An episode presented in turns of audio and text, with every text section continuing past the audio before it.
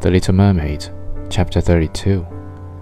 Once during the night, her sisters came up arm in arm, singing sorrowfully as they floated on the water. She beckoned to them, and they recognized her and told her how she had grieved them. After that, they came to the same place every night. Once she saw in the distance her old grandmother, who had not been to the surface of the sea for many years, and the old sea king, her father, with his crown on his head. They stretched out their hands towards her, but did not venture so near the land as her sisters had. As the days passed, she loved the prince more dearly, and he loved her as one would love a little child.